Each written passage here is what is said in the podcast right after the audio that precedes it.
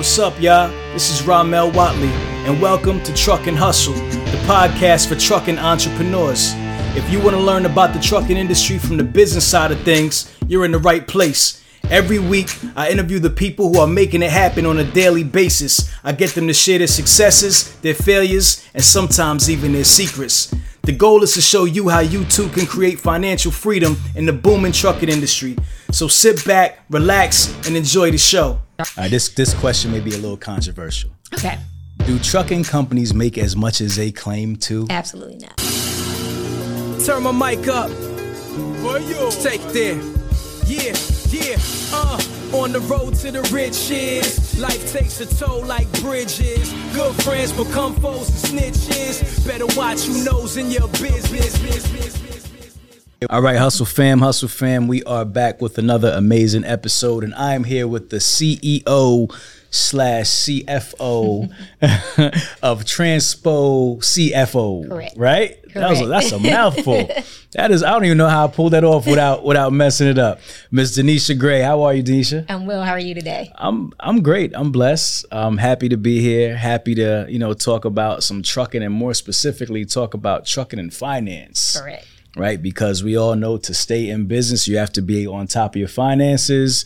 And that's a very important uh, piece, especially now in, in this particular time in the industry where, you know, there's we have high fuel and so forth and all these different things impacting business Yeah. where you got to be on top of everything. Right. So I'm great grateful to have you here. So thankful thankful thank you so much for that. And uh, we're gonna talk some finances in trucking today. Is that right, okay with you? That's perfect. All right, cool. But before we get into that, let's talk a little bit about your background in this industry so we could understand why you're qualified to, to help other people with their finances. So tell us a little bit about yourself, starting with where you're from. All right, I was gonna say, where do you want me to start? Yeah, so yeah. I am. Uh, I'm originally from Flint, Michigan. Uh, born and raised there. Uh, went to college in Fort Wayne, Indiana, uh, on a basketball and academic scholarship. Uh, and then I moved here to Atlanta around uh, 20, 2009. 2009. Okay. Yep. So so journey to get here was um, play ball. Um, had a well graduated college, uh, got a job. My boss at the time was like, "You you wasting your talent here with us. You should be playing ball somewhere." So I ended up going back to Michigan playing semi pro ball. Uh, that ended up being like I was there, which I didn't have a job. I was broke, and so my brother was like, "You can't stay up there." So um, he lived here in Atlanta, so I ended up getting a one way ticket down here. Got a job within like three weeks, and then like a couple months of me being here, I ended up getting a call to go overseas and play basketball. Okay. So, So, you ball for real. I did. Like ball is life. You you went semi pro overseas. Yep. What position? Point guard? Of course. I was gonna say definitely not center. Of course, point point guard. But you got some skills. I, I, I was pretty I was pretty good at what I did Yeah. back in my day. You're a facilitator. I was. All right. So you played overseas where? I played in Sweden. Sweden? Yep, I was in Visby, Sweden. Okay. How, how long did you do that? So I did that for half a season. Um, my father and my grandfather both passed away when I was over there. Sorry to hear And- that. thank you. So um, when I came back, I had like four deals when I came back, and I turned down all four deals because at the time, for whatever reason, I associated ball with death, and so Mm, because of like that, like yeah. it was like traumatizing in a exactly it was like, and it was literally back to back. So um, I made a decision to not go back overseas, and then that's how I came back to Atlanta, and then got consumed in you know the ATL party life. I was about 25 at the time, and Okay. started got into the career aspect of things. So Got you. So when you're playing ball in Sweden, were you getting paid? yeah, Like how much was the pay? uh, so. It, honestly, it was crappy. um, it was just the experience. So I think I was probably making about fifteen hundred a month. So is that like what's, what's Swedish money? No, fifteen hundred US dollars a month. Okay. Okay. Got fifty. so is the cost of living cheap out there? I pay for nothing. Okay. They they basically pay- yeah. they pay for all your living expenses Exactly. and they pay you like a, a stipend. Exactly. To Like be there. yeah, but I came out of my pocket for nothing while I was over there. Okay. Yeah. Okay. Were you like a celebrity over there? I was. It was so truly like a love and basketball type of situation. That's that's legit how it is. So Okay. you walk down the street and they know that you're there for the basketball team because you don't look like the other people there. Right. And so it was uh, myself and one other American. And so, you know, we were walking, if we walked into a restaurant, the restaurant owner would stop what he was doing and cook for us. Uh, walk into a bar, drinks all on the house all night. Yeah. Like, yeah, it was it was it was a it was a good it was a good good, a good life for, for a little good while. Yeah. Nah, that's dope. That's Yeah. dope. That's definitely interesting. And how long were you out there? I was there for uh probably about five months. Five months. Yeah. Okay, so what made you leave again? My father Your- and my your- grand right. Okay, so that grandfather. that So- so, yeah. situation. Yep. So grandfather passed away. I came back to the states for the funeral, and literally last time I saw my father was at my grandfather's funeral. Wow. Yeah. Wow. And then you said you had four deals Yeah. here Um, no, to go back overseas. to go back over To there. go back okay, got you, overseas, got you, got- and um, you, and you just turn it down. yeah. Understood. All right, I got it. All right, so you come back to the U.S. and now you start getting into an official career. Correct, So yeah. tell me about that. So first job back in actual Atlanta was uh, so keep in mind you know my career really started in, in Fort Wayne, Indiana. So I graduated from college. I was there for about three years prior to making a decision to to pursue basketball again. Right. Um, so when I moved back to Atlanta, I mean when I moved down here to Atlanta, um, when I came back from overseas, uh, my first job was uh, HR for um, Home Depot. Okay. Some HR stuff from Home Depot, but it was contract position. okay. And so from there, uh, I was there for about, I think like four months. And then I ended up getting my first corporate accounting job here um, in, in Atlanta uh, at Assurant. And so what we did there was the insurance company. So we did reinsurance accounting for other corp- for other insurance companies. Okay. So I did that for a couple of years, but from that I became super interested in taxes out of nowhere. I don't know why or how. Um, so I, on top of working at Assurant, what I did was I got a part time job at night um, working for a guy that was a CPA. He was hiring during tax season. And so I worked for him during that tax season to learn how to do, like, you, you're taught taxes in college, Right. but you don't really like put it in, in practice for real. So to really do people's taxes, I, I did that Okay. at night. Yep. Okay. Got you. Got Yeah, so I you. don't, I'm not sure if I said so. My my degree is in accounting and I was. I was gonna ask you that so because you said you, you you never said what you actually had your degree in Yes, in yeah. college so you got Yeah. a degree in official degree in Yes. accounting Yep, yep. So I do a major in marketing and accounting. okay okay got you so you end up going back to what you studied in college and Mm-hmm. you start utilizing that after your basketball career Yep. All right so continue the story All right. So fast forward, uh, left Assurant, ended up getting into public accounting, um, which that's more of the CPA firms lane. So did uh, did public accounting. First CPA firm I ever worked at um, was specifically in the dent- dentistry industry.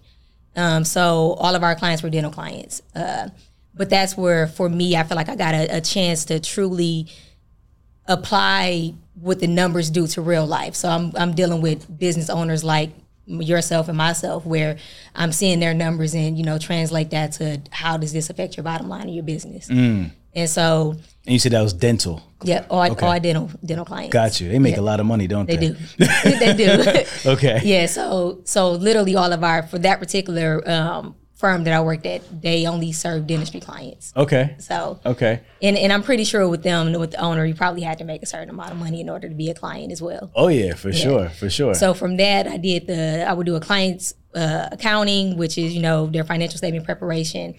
Um, take that down to doing that particular entity's uh, tax return, and then follow that down to doing the owners of the business personal tax return. okay Yeah. all right got you all right keep keep on going All right. So left there because I hated working there, and I, and I hated working there more so for the culture. I was the first black person that they hired within their 40 years of existence. oh wow Yeah, and I felt it.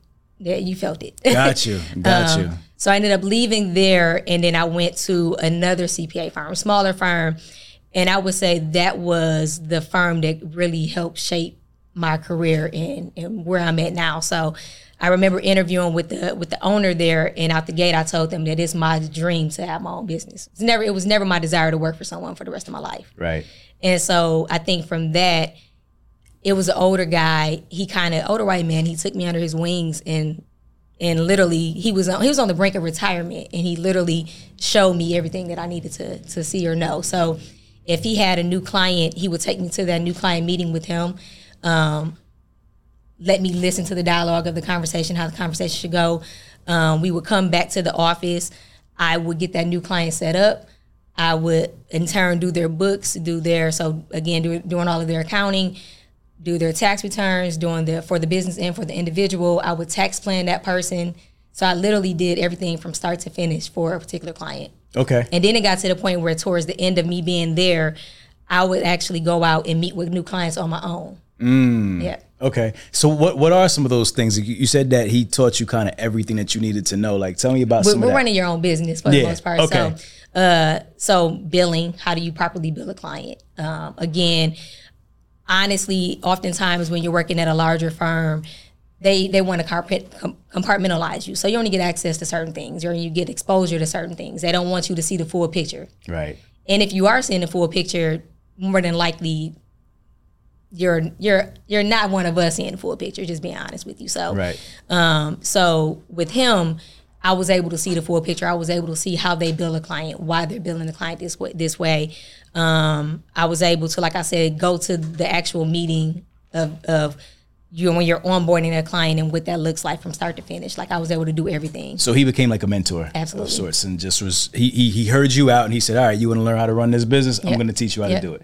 Awesome. All right. Then what happens after that? After that, uh, he's on the brink of retirement. He's kind of like out the door. He had another lady that was really fill, stepping in to fill his shoes, and um, we just didn't really rock well together. Right, right, right. so I ended up leaving there, and I went to a my last job, which was a, a top twenty CPA firm. Okay. And um, again, with there, it was the same thing, but on steroids, except for um, you're not exposed to the full picture. Meaning, if you're a tax, you're only doing taxes. If you're accounting, you're only doing accounting. So, so somehow I would say I was blessed. I was able to be a part of. I came in on the accounting side, the which client advisory services side. But then I switched over to tax with them. So you're when I say on steroids, you're not you're no longer dealing with like smaller clients. You're dealing with clients that's probably making like 50 million a year. Okay. And so opposed to, you know, maybe they're making the, the firm I worked at prior to that, they're probably making like three million a year. Gotcha. And you said like it's all like different departments. Like it's not no one person's handling everything. Mm-hmm. No. It's like Nope. one department for one thing, Yep. so forth and so, So on. so we literally had a an accounting team. Um, we had uh, individuals where like the the individual taxation team where they can only do individual tax returns. Um, on the business side, they were heavy into real estate. So uh, you got if they had an actual real estate team, and they, all they did was real estate tax returns. And then uh, then you had the every other everybody else that just did other entity tax returns. Okay. Yeah. Okay, cool. So why do you leave there? Because I'm tired of working for people at this point. Got you. and, Got you. and, and and really taking taking it a step further is you know I came in to be honest with you I came in with a certain a, a certain amount of experience and background and they basically said within a year you should be a manager I wasn't a manager within that year and that's not that's not a problem like for me I don't really care about the title but I do care about my growth and so I feel like if if I'm consistently doing the same thing and I'm not being challenged and I tell you that I want more then you're not listening to me right. then- then it's time for me to leave, yeah. You got to look for a better opportunity. Absolutely. But for me, that opportunity was at, at that time. So I'll, I'll circle back or go back and say, my, I said, coming out the gate with the, the last firm I worked, the second to last firm I worked at, um, I told the owner I knew that I wanted to own my own business. So in 2013 is when I birthed the idea of what the name of my company would be. Um, actually got my logo drawn out and all of that. And so I started putting that into practice in 2015 Okay. meaning after I learned how to do taxes for working with that CPA on the side, um, I would do taxes on the side while I worked at this CPA firm. Okay. Got you. So super bootleg taxes though, like I'm using I'm using TurboTax. Right. It's like so you go create a TurboTax account and I'm gonna just go do your taxes for you. Got you, got you. because I, I didn't have the um, I couldn't get commercial software. Well, I did not go get commercial software at the time. Got it. Okay. Yeah. All right. So So- you have a little side hustle. Exactly. What, what's that business called? That's great financial. Great Financial. Yep. All right. So So, you start name, Gray, Gray Financial. Financial. Sounds big though. It may like the Gray Financial sounds Yeah. like a big firm. I, I don't know why. It just Yeah. sa- feels I'll take big. that. I mean, all right. So so you start Great Financial. That's your side hustle while you're working for this other company. Mm-hmm. Yep. So that right. that's I officially really started started that in like around 2015, and in 2018, October 2018, I quit my job, and I've been and went full force Gray Financial. Got you. Got you. Yeah. Okay. So how do we get to Transpo CFO? So Transpo CFO. So I'm I'm, I'm full force Gray Financial, and I have some transportation clients or some trucking clients. Um, my my Where'd they come from? just word of mouth referral. Word of mouth, okay. Yeah, every every I can say everything with Gray Financial was organic growth or has been organ- organic growth. Like I've never really been on like marketing on steroids or anything like that. It's all been organ- organic growth. So, um, example, one year, the year matter, matter of fact, the year after I quit my job, um, I went from doing less than 100 tax returns to a little over 200 tax returns, literally just off of word of mouth and referrals. Okay. And okay. and then Wow. same thing with um and I wasn't prepared for that growth. I can absolutely say that. And then uh, same thing with um my accounting clients. So I did so with Gray Financial we did what we do because it's still in operation. So Right. we do um we do same thing that I've been doing my whole career. So we do accounting accounting for small businesses. Most of our clients uh probably make 4 million or under. And then so we do accounting for the small businesses, we do the business tax return, individual tax returns.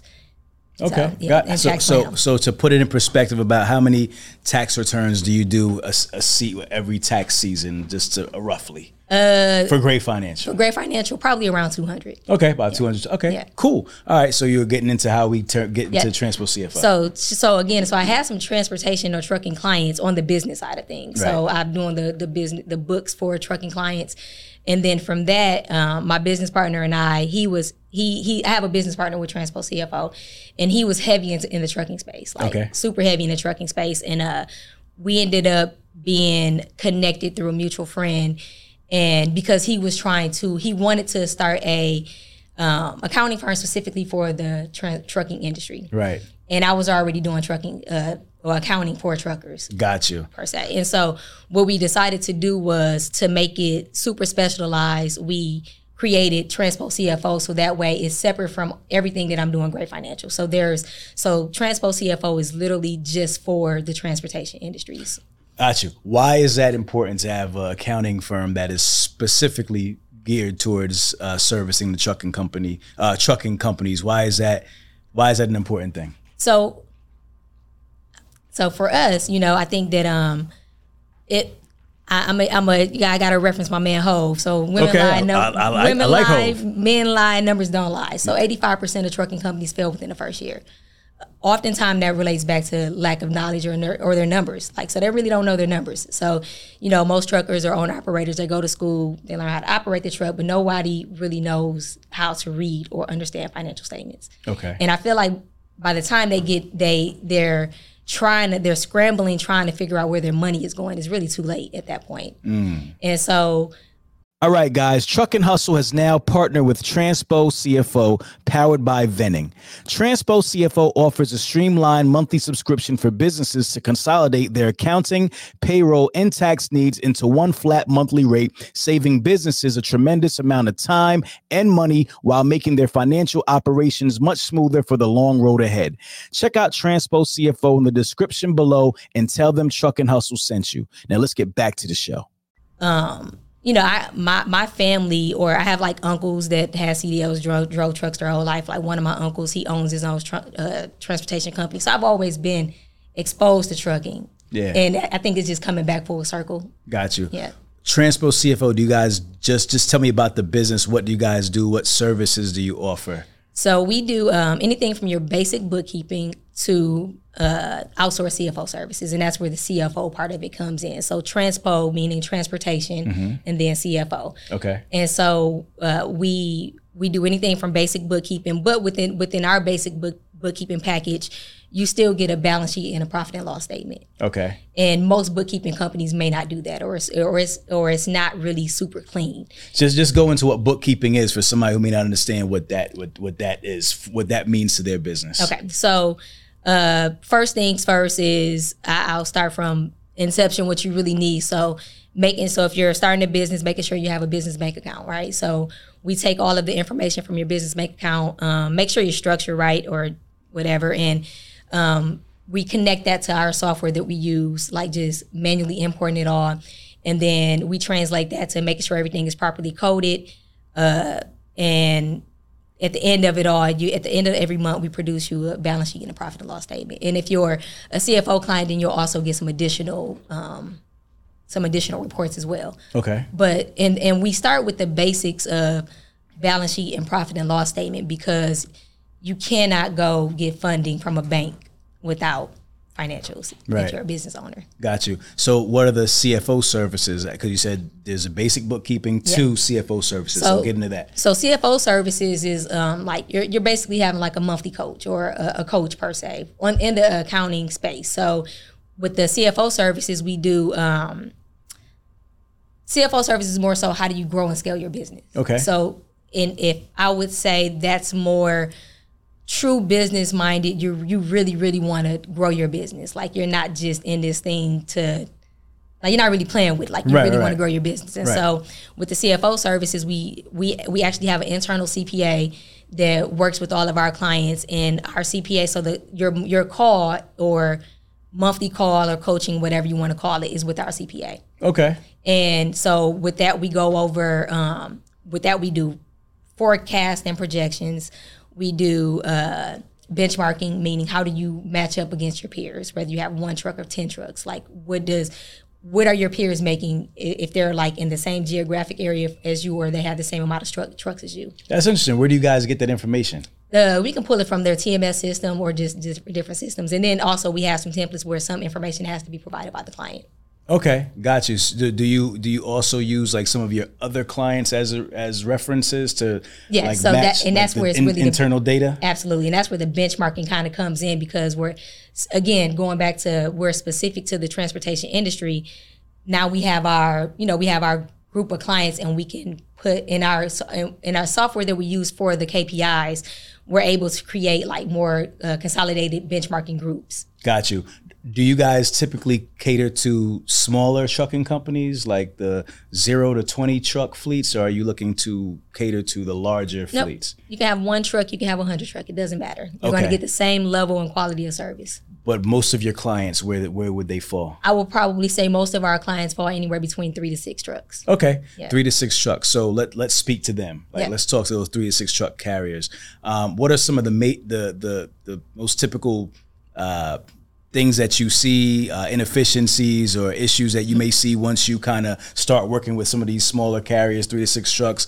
Uh, what what are some of the things that you guys spot, like the red flags that you spot instantly when you, you start working with them? So oftentimes with small business business owners as a whole, I feel like they focus on gross revenue opposed to bottom line. Meaning, you know, this low, it, it, you might have made a hundred thousand for this month. and They focusing on they made that hundred thousand, but what did you walk away with? Right. And so um, a lot of times we'll see where maybe they're if they have a factoring company, maybe they're being they're being charged too much for factoring, um, meaning their percentages, and like you, you can see that as a percentage of revenue. Um, so it could be factoring, maybe their dispatching fees are high, um, higher than you know. Um, I got I got a shout out Metro Max higher than what a Metro Max would charge. Okay. Um, Shout out to Metro Max. uh, so so just you know, are they overpaying for dispatching? Are they overpaying for factoring fees? Um, what are they paying their drivers? Is their driver pay um, in alignment with ind- industry standards?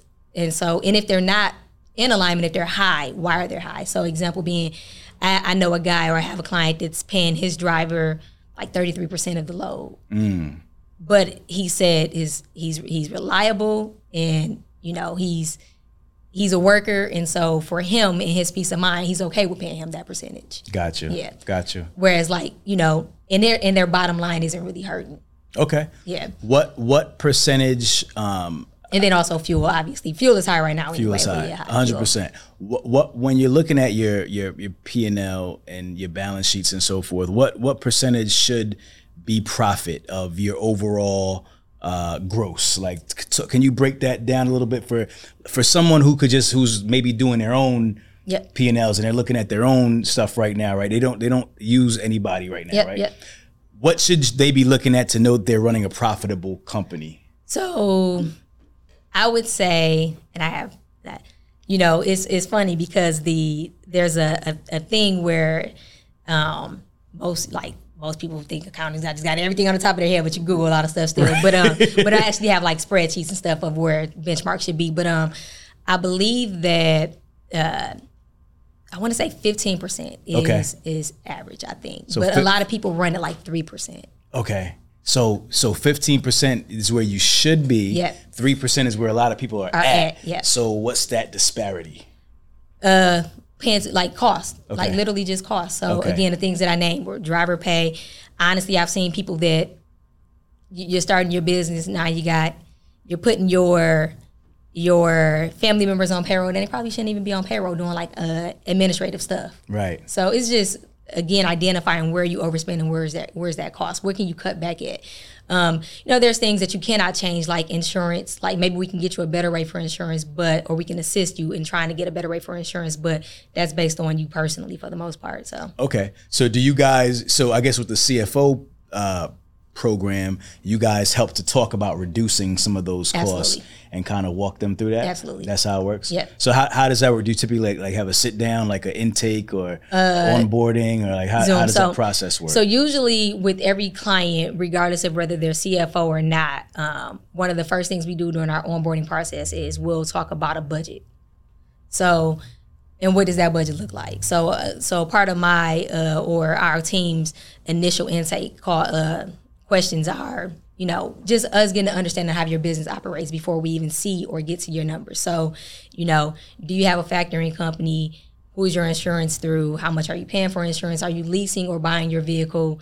Um, again setting up a budget how much money would you like to make every month and then back into that helping you back into what that looks like mm. that's a part of all of, what- of all of what we do whether you are um, and then more so for the for the budgeting aspect of it if you're not a if you're not a a CFO client then we'll give you the budget but it's kind of up to you more so to maintain it Got you. whereas if you're if you are a CFO client we're going to help you truly maintain that is in you know make sure you stick to it because we're holding you accountable you're, we're your accountability coach Yeah. Do, do you do you often see uh, like any companies like running in the red to where they're just like losing money? yeah a lot and, and how do you guys like approach that like when you when you see a company it's like man you guys are like one load away from being out of business We see that a lot. And honestly, so and and just full transparency, we've seen some companies that signed up um, or that's come on board and it's too late.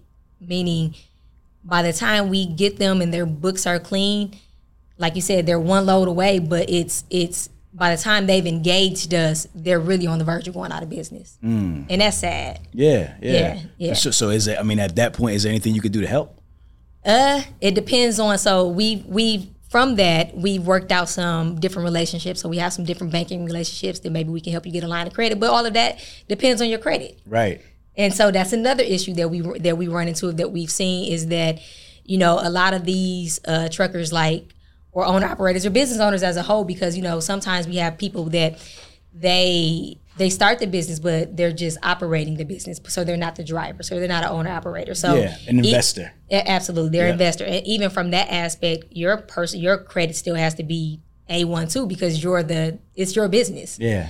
And so we've run into issues where um, we've seen clients who have gone out of business more so because they need funding, but they really can't get that funding because of, or they can't really get good funding. And I say good funding where it's like not those B's, BYZ funder loans or um, I think it's a Fundbox. The you got to do the weekly payments, Yeah, like yeah. because those are tough. yeah for sure And so it's, you know, their credit is bad. So they have to resort to those type of situations. But maybe we help you take that or get that as a short term solution to get you back and, and budget you to where you need to get to get back on track.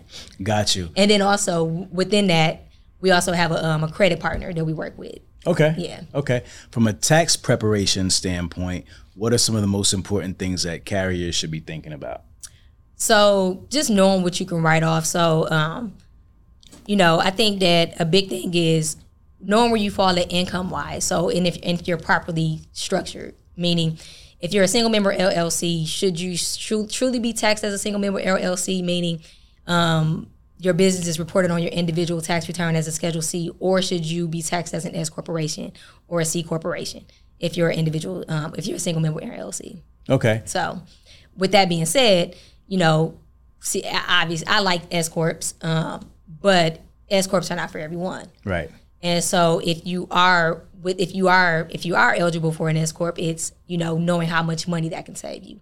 Got you. Yeah. Is there anything that is uh, new that's come up and coming in the tax code? Any changes that you see that could be beneficial to small carriers, or has there been any changes in the tax code within the last year or so that maybe people should should look into? So I know one thing that's new that just kind of came out is they increased the mileage rate for this latter half of the year, and Okay. it's I want to say it's like 62 and a half cents or something like that. Don't quote me on that, but Okay. that sounds about right. Okay. um, which is about eight or ten cents more than what it was before. Meaning, um, in with auto or transportation, you can either take the you can either take a um, a standard deduct uh, a stand like the mileage deduction, or you can take actual.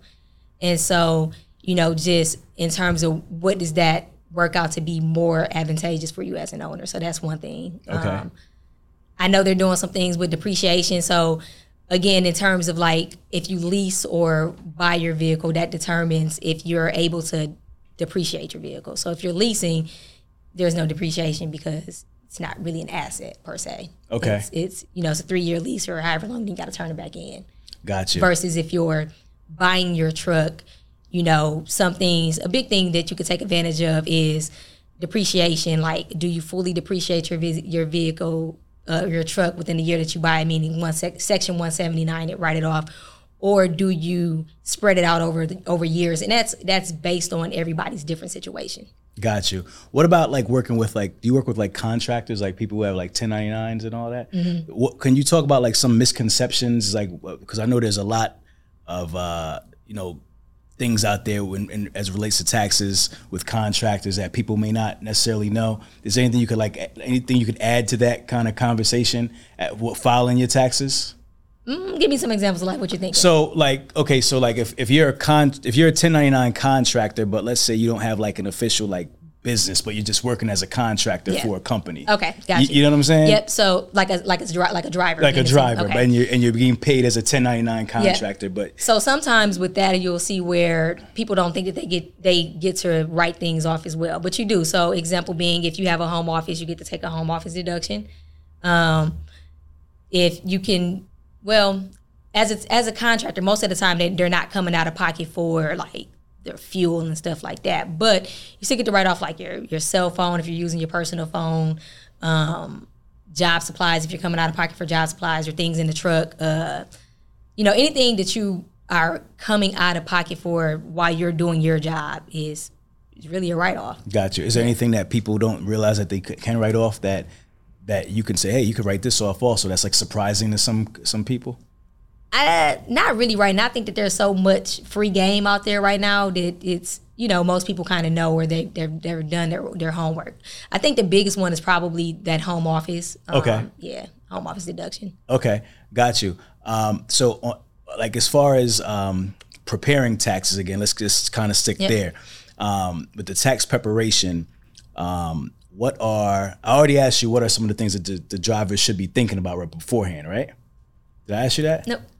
What what are, what are some of the things they should be thinking about beforehand? Before- before they like prepare to do their actual taxes. And are we talking about like the owner or are we talking the about owner? just okay? the owner. Um, so biggest thing is probably having if you don't have an accounting software or an accountant that you use, like you're not doing it yourself, I would say is um, maybe checking in with somebody or or whoever did your taxes before, maybe checking in on a on a quarterly or semi-annual basis. Okay. Uh, because again, depending on how you're structured, you might end up owing a lot of money at the end of the year if you're not paying in quarterly estimated taxes as a as a single member LLC person.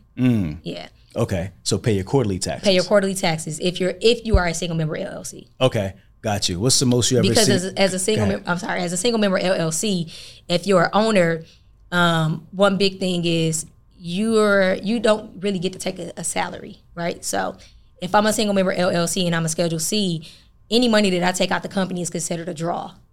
Um, so example, I made a hundred thousand, I took fifty thousand out.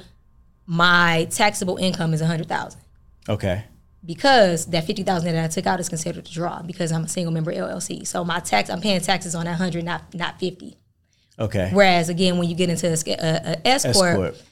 I made a hundred thousand, I took fifty thousand out as a salary. My net income is fifty thousand. I'm paying taxes on that fifty. So with with the S corp, if I'm not, if I'm not mistaken, you have to uh, claim like a reasonable. They call it like a reasonable, Reasonable compensation. Compensation. Yeah. So how, how does a for a truck dri- a truck driver or or a truck owner, Mm-hmm. what's what's reasonable? Like how do you determine what's a reasonable compensation? So it depends on if they're Um, and, and really, the, for IRS is more so what would you pay market value for somebody else doing this job? Okay. It, it that's was deemed reasonable. So, um, or if they're an owner, if they're owner operator, then if you wanted to keep pro, like you want to show profit, so obviously you don't want to take all of the money out. Um, so you could pay yourself if you say. I always tell people like if you know, like let's say you made ten thousand dollars this month, you know that to sustain your lifestyle or your household, you probably need, let's say you could live off forty five hundred. Pay yourself a salary of forty five hundred Okay. and then the rest is you know you can still have other expenses coming out but um the rest is retained earnings meaning it's money going back to the business So, the, and, and the reason to, well, I mean, I guess everybody has their reason why they do things, but you're able to base. Okay, so is there anything that's that's what what's unreasonable is what I'm saying because that's like kind of like a blurred line, right? Right, You say like a reasonable compensation. You say, yeah, uh, So- five thousand is reasonable. so my you know my saying? typical rule well Yeah, how do- how I, do I'm not to say my typical rule of thumb but in my my upbringing of being at working at all the different CPA firms I worked at, um, the good a good rule of thumb from what I've always been told, if they're a um, a, a one owner, like it's just one owner is is so it's owner operator. He's an S corp. It's probably fifty percent as a salary. okay, Fifty percent. okay. Most of the trucking companies that you work with are they LLCs? Why do you think everybody goes the LLC route? I think that's just I think that's what everyone knows. They think that standard LLC, you're you're protected, quote unquote protected. You know, you're because you're not putting it in your name. So nothing is really in your personal name. So if you're ever to get sued, taking it from a from a liability aspect of it, if you're sued, you know, they can't come after you personally. They're coming after the business. Okay, So taking that a step further, which mo- most people don't realize is as a single member LLC, you're paying 15.3% in taxes on your mm. on your profits. Mm. got you. Was it fifteen point Three. percent? which is Social Security and Medicare taxes. Okay, So that's in addition to your original tax rate or, or original tax which taxes. is what? Based on wherever you fall, based on your Wherever you're income, yeah, your ordinary income rate. what are some other uh, things that you're handicapping yourself with if you're LLC as opposed to some of the other S corps and so forth? Mm-hmm. I know you said you like S corp. I do. So again, it's a salary. You know, can you take a salary um, versus you're you're just taking draws? Again, that's that's affecting your bottom line, meaning in terms of what you're paying taxes on. So I mean, everybody's everybody's goal is to pay less money in taxes. Right, so right. it's you know if you're if you're a single member LLC, you made a hundred thousand profit, then you're paying taxes on that hundred thousand. That's that can so and and again that's now you have to pay the fifteen point three percent Social Security Medicare tax, and then you also have to pay taxes at your ordinary tax rate of whatever that falls because you may have other things like if you have investments or just whatever. What's the disadvantages of being like an S corp? Like, what are some of the advantages of being an LLC? Let's flip it around. Um, I think so. I would say if you're if you're not really making more than fifty thousand, or I would say even say like thirty five to fifty thousand, then you shouldn't be an S corp. Okay. or because you're not really paying as much in taxes and the headache of um your your you have payroll taxes that you have to pay or that you have to like you have to pay in and you have to do pay, payroll tax returns that's quarterly. So you can run into you see where some small businesses run into um, issues with fi- staying compliant on the payroll side of things. Yeah. So it's a lot more paperwork absolutely.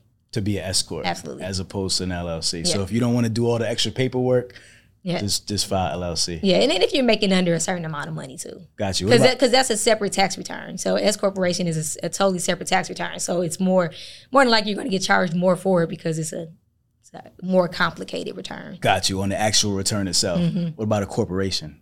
And nobody does that. So again, in my in my my all of my years of working at different CPA firms, the the people that I've seen that are C corps are those that are really making money, like and and making money overall, right? So um let's say you got investments over here, like so you're heavy in real estate over here. So personally, you just got a lot going on. And so you're probably going to fall into like that higher tax bracket. So you're like that 30 something percent tax tax bracket then it may be more advantageous for you to be a C corp because C corps are taxed at a flat 21%. So opposed to going S corp where that's a flow through and that's you're getting taxed at your individual tax rate. So again, using that same ex- example, if you're at 37%, why do I want to pay taxes at 37% when I could just pay, pay it flat 21% on Right. the business level? Right. Yeah. And as far as uh, your incorporation and your entity, is there any advantages to setting up in any particular states or any places that you that you can? I know a lot of people say Delaware. Yeah, and I've stuff heard. Like that. So I've heard Delaware. I've heard, heard Wyoming. Um, I don't really get into that. Like I feel like I'm just being honest. Like, uh, again, like in in the I, I have clients that are set up in Delaware, Wyoming.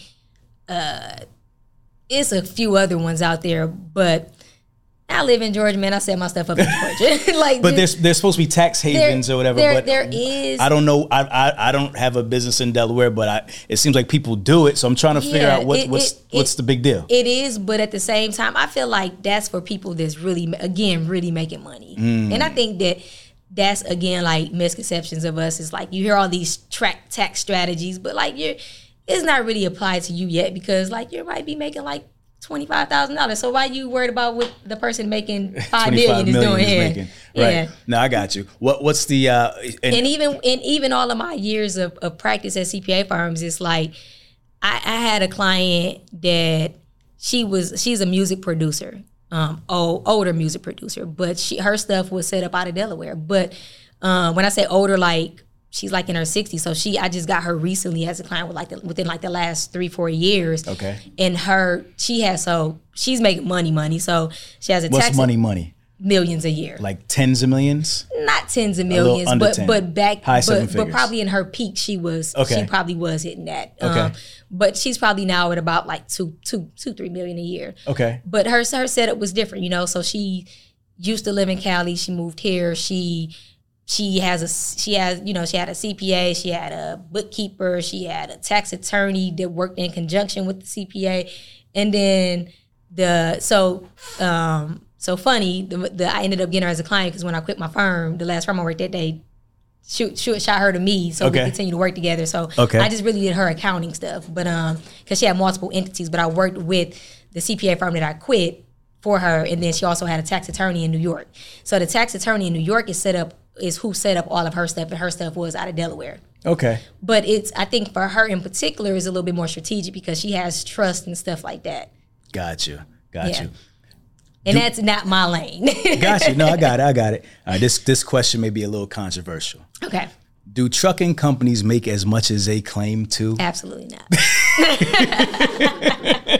not Because. I mean, if if if you're on social media right now, everybody's making millions and millions in trucking, and we just want to keep it real, right? E- This is a business, right? And, And you and can make money, and that's that but- gross revenue versus net net yeah, income. Yeah, let's let's let's. Yeah. So they don't make as much as they, and, and in comparison, because you actually do tax for all types of different industries. Mm-hmm. So if you had to grade it, right, and you're to say from like one to ten of all the different industries that you deal with, Yeah. where would trucking be in that grade? This honestly from your from your experience.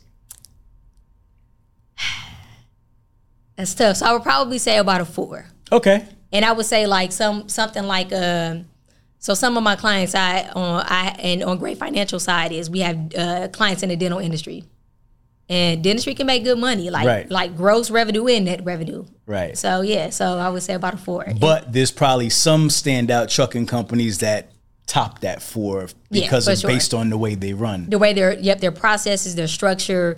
Um, are they lean? Are you not taking out unnecessary money or spending unnecessary money? You, you see a lot of times too where uh, just really more so from trucking's perspective, uh, cash flow is tight. Not necessarily because you know they're because it's going towards the business, but they got also got all their personal stuff running through there.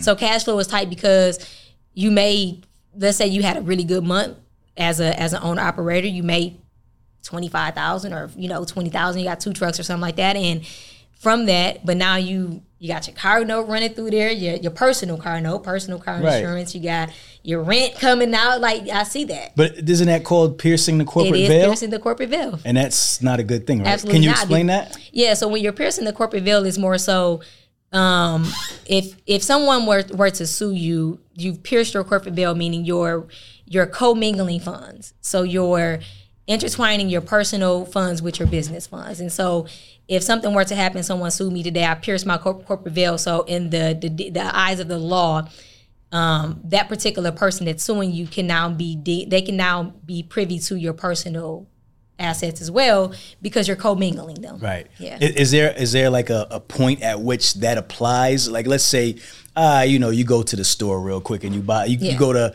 the uh, convenience store and you buy some milk or whatever for your family on your on your business credit card. Yeah. Like, or all- is there like all- a we've limit? all pulled out the card, Yeah, yeah, yeah. for sure. Like you forgot your other debit card. Yeah. Uh, Is there like a limit? Like once you've hit like five thousand, now you're piercing the veil. Like how does that? How does that work? What's the benchmark? I honestly don't know the benchmark, but I think that it's when it's in excess or excess. I think that it, and I've seen it be excessive where like people are legit, like you got all of your business and all of your personal stuff coming out of your account. And so if if we're looking at your balance sheet, you got a big portion in owner owner uh, shareholder distributions or owner um, draws, depending on how you're structured. Because all your personal issues coming out the business bank account, right, yeah. right, right. So it's like really, you could be doing a lot better from a cash flow perspective if you just tighten up on the personal side too. Yeah, yeah, got you. Most of the truck going back to finance because people love to hear numbers here Yeah. on this show. Um, most of the trucking companies you're seeing are they making grossing millions? I, so I would say the companies that I've seen grossing millions are those that probably are like at that five six truck range. Five, six truck. Yeah. is when you hit millions, and Yeah, usually and, and like multiple millions. Okay. So I've seen I've seen somebody run like three four trucks and they've hit a million. Okay. Depending on the lanes and what they're doing and stuff like that. Yeah. okay, got you. And then typical net could be anywhere, like you said, from three to what? What percent? I would say anywhere from three to fifteen. Three to fifteen Yeah, percent. mo- most people are more in alignment of like that three to five. So if you if you made a, if you made a million, you made about one hundred fifty thousand dollars profit, take home. So so like a hundred thousand to one hundred fifty thousand is yours. Yeah. Okay. If okay. you're if you're running really good numbers. Yeah. And and yeah. So, but they said that's like about five to six trucks. Yeah, it's not and that's not that's not a high percentage. Like I said, most people are probably at that like three to five percent range. Got you. So, so to have like a hundred thousand dollar, uh, well, man. So if you're if you're at three trucks, so let's say if you have five, if you have five trucks, you're making about 150. Let's just call it that. yeah. So if you had th- three trucks, you're probably bringing home about maybe 50, 60, 70, something like that. possibly. Mm, possibly. And these are all rough numbers because, like, again, it Yeah, depends on your profit Yep. margins. But I'm just throwing it out there. Yeah, Like, possibly, yeah. Okay. But then Got I've seen a guy, um, I've seen, you know, one of my, I've seen a client got run one truck and he's driving it himself and he's just super focused and he picked up a lane um, and he making like 9000 a week and he just keeping it lean. it tight, keeping it it lean. lean. All these, all these, I mean, obviously you gotta, you gotta pay your insurance and stuff like that, but he's paying for gas and he's like, Yeah. I'm running this thing myself. Yeah, nah, no doubt, and and and that's really the thing because it's really just about how you run your company. There's so there's upside to this business, but we want to be like realistic Yep. and not sell people dreams. Like this is a tough business to be in, just like any business, you know. And you know you have to control your business and Yep. create those profits for And then you know, obviously, you're going to have things that you can't control, like Right. like repairs and maintenance expenses. Like that's that's heavy. Yes. I see. Yeah. That, so 100%. making sure you get your good good equipment. Um, and you know that's the operational side of what my what my I said I had a partner. My partner could speak to that side or advise on that side a little bit more because he's he has trucks. Okay, So okay. I feel like that's also the beauty of of where we stand in this lane or like the service that we provide is because you know i'm i'm 100% numbers like i love numbers and he's he's numbers but he's also that trucking side. exactly Nah, that's awesome. exactly so he can speak from that side because he's living it he's doing it Got you. Yeah. Got you. All right, that's awesome. Is there any any additional things that you want to add in the in the financial space that I didn't ask, or something that you think the audience should definitely mm-hmm. know that I, I didn't cover? I want to make sure we get as much information out of you because it's so important to understand these numbers, man. These numbers is everything. I don't think so. I think that the you know the biggest thing is if you're if you feel like you're at a point where you necessarily cannot afford an an outsourced accountant, then you know just man you can do old school. Like it don't have to be fancy. You can you can write it down on a sheet of paper. All right, here's how much I made per load. At the, you know, add that up. Here's my income for the month. Um, here's how much every single dollar I spent coming out, and so now you know your net income. And I think that's the biggest thing is again everybody focus on that top line revenue, but nobody really focuses on how much they're truly bringing home. For sure, for Yeah. sure. But if you do and you can afford a, a, a accountant, Yeah. check out Transpo Come CFO, right? And how does that process work? So uh, in in terms of so you can we're social media outlets. So I think the biggest thing is on social media we're transpocfo.com Right. Okay. um, on website. So you can just hit us, go to contact us, shoot us a, a message, and we'll reach back out to you and get you started. And we'll and we'll definitely put that information in this show. To and I, and I feel like our process, you know, we we've had time to tweak it, and and our I feel like our process is pretty pretty good. Um, we get you going pretty quickly. Um, I will say, you know, I I come from a world where again I worked like my last the last corporate job I had was at a top 20 CPA firm. So like you know your numbers matter and I'm super super anal about my numbers. Right.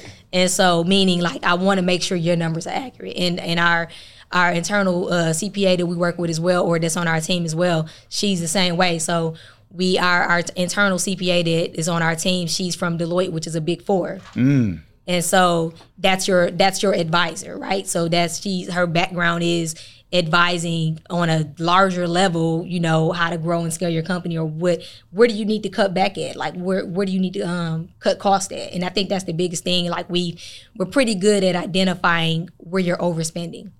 And that and honestly always say too that you know accounting is your history, right? So like accountants, we're pretty good at giving you historic data because we're we're telling you how you did. We're summarizing, we're recapping what you did the month before. Yeah. So, and then finance is more so projections, future. How do you get to where you're? How do you get to where you're trying to go, right? Yep. And so the beauty of Transpo CFO is that we bring the two together. So we do, you know, we have accounting and we have finance, and we're bringing it together because our background is truly accounting and finance, and we're bringing it together. So we're, we could tell you how you did last month, but then we're going to last month, but we're also going to project you out three, four months to tell you here's what it looked like you should make the next three, four months. And, and then again, taking it back to a budget to actual, did you reach, did you hit what we projected you're, that you're going to hit based Yeah. on what you tell us you're trying to do? No doubt, no doubt. All right, cool. I love it. I love it. So, uh, customarily, we always have a final thought before we go. All right. And um, you kind of just let everybody know where they can connect with you. Um, and like I said, I'll leave that in the show notes as well so people can find it.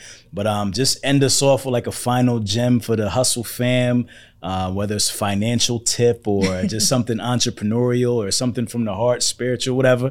And then we'll get out of here and wrap. All right, so I- I'll, I'll go back to what I said earlier. You know, numbers don't lie. Eighty-five percent of trucking companies fail within the first year. So again, whether you decide to go with us or you go with somebody else, just make sure you put an accountant on your team. Like, No doubt. Yeah. Simple. Simply put. If you can't respect that, well, another hole, right? Can't respect that, your, Your whole perspective, perspective is is whack. whack. you know what I mean? Hustle fam, you know what we do around this time. If you smell something burning, it's only your desire. Myself, Denisha Gray, Transpo CFO, we out. If you twisted, confused, or stuck about trucks, don't be dumb. This is the place to come. Truck and hustle. Let's go.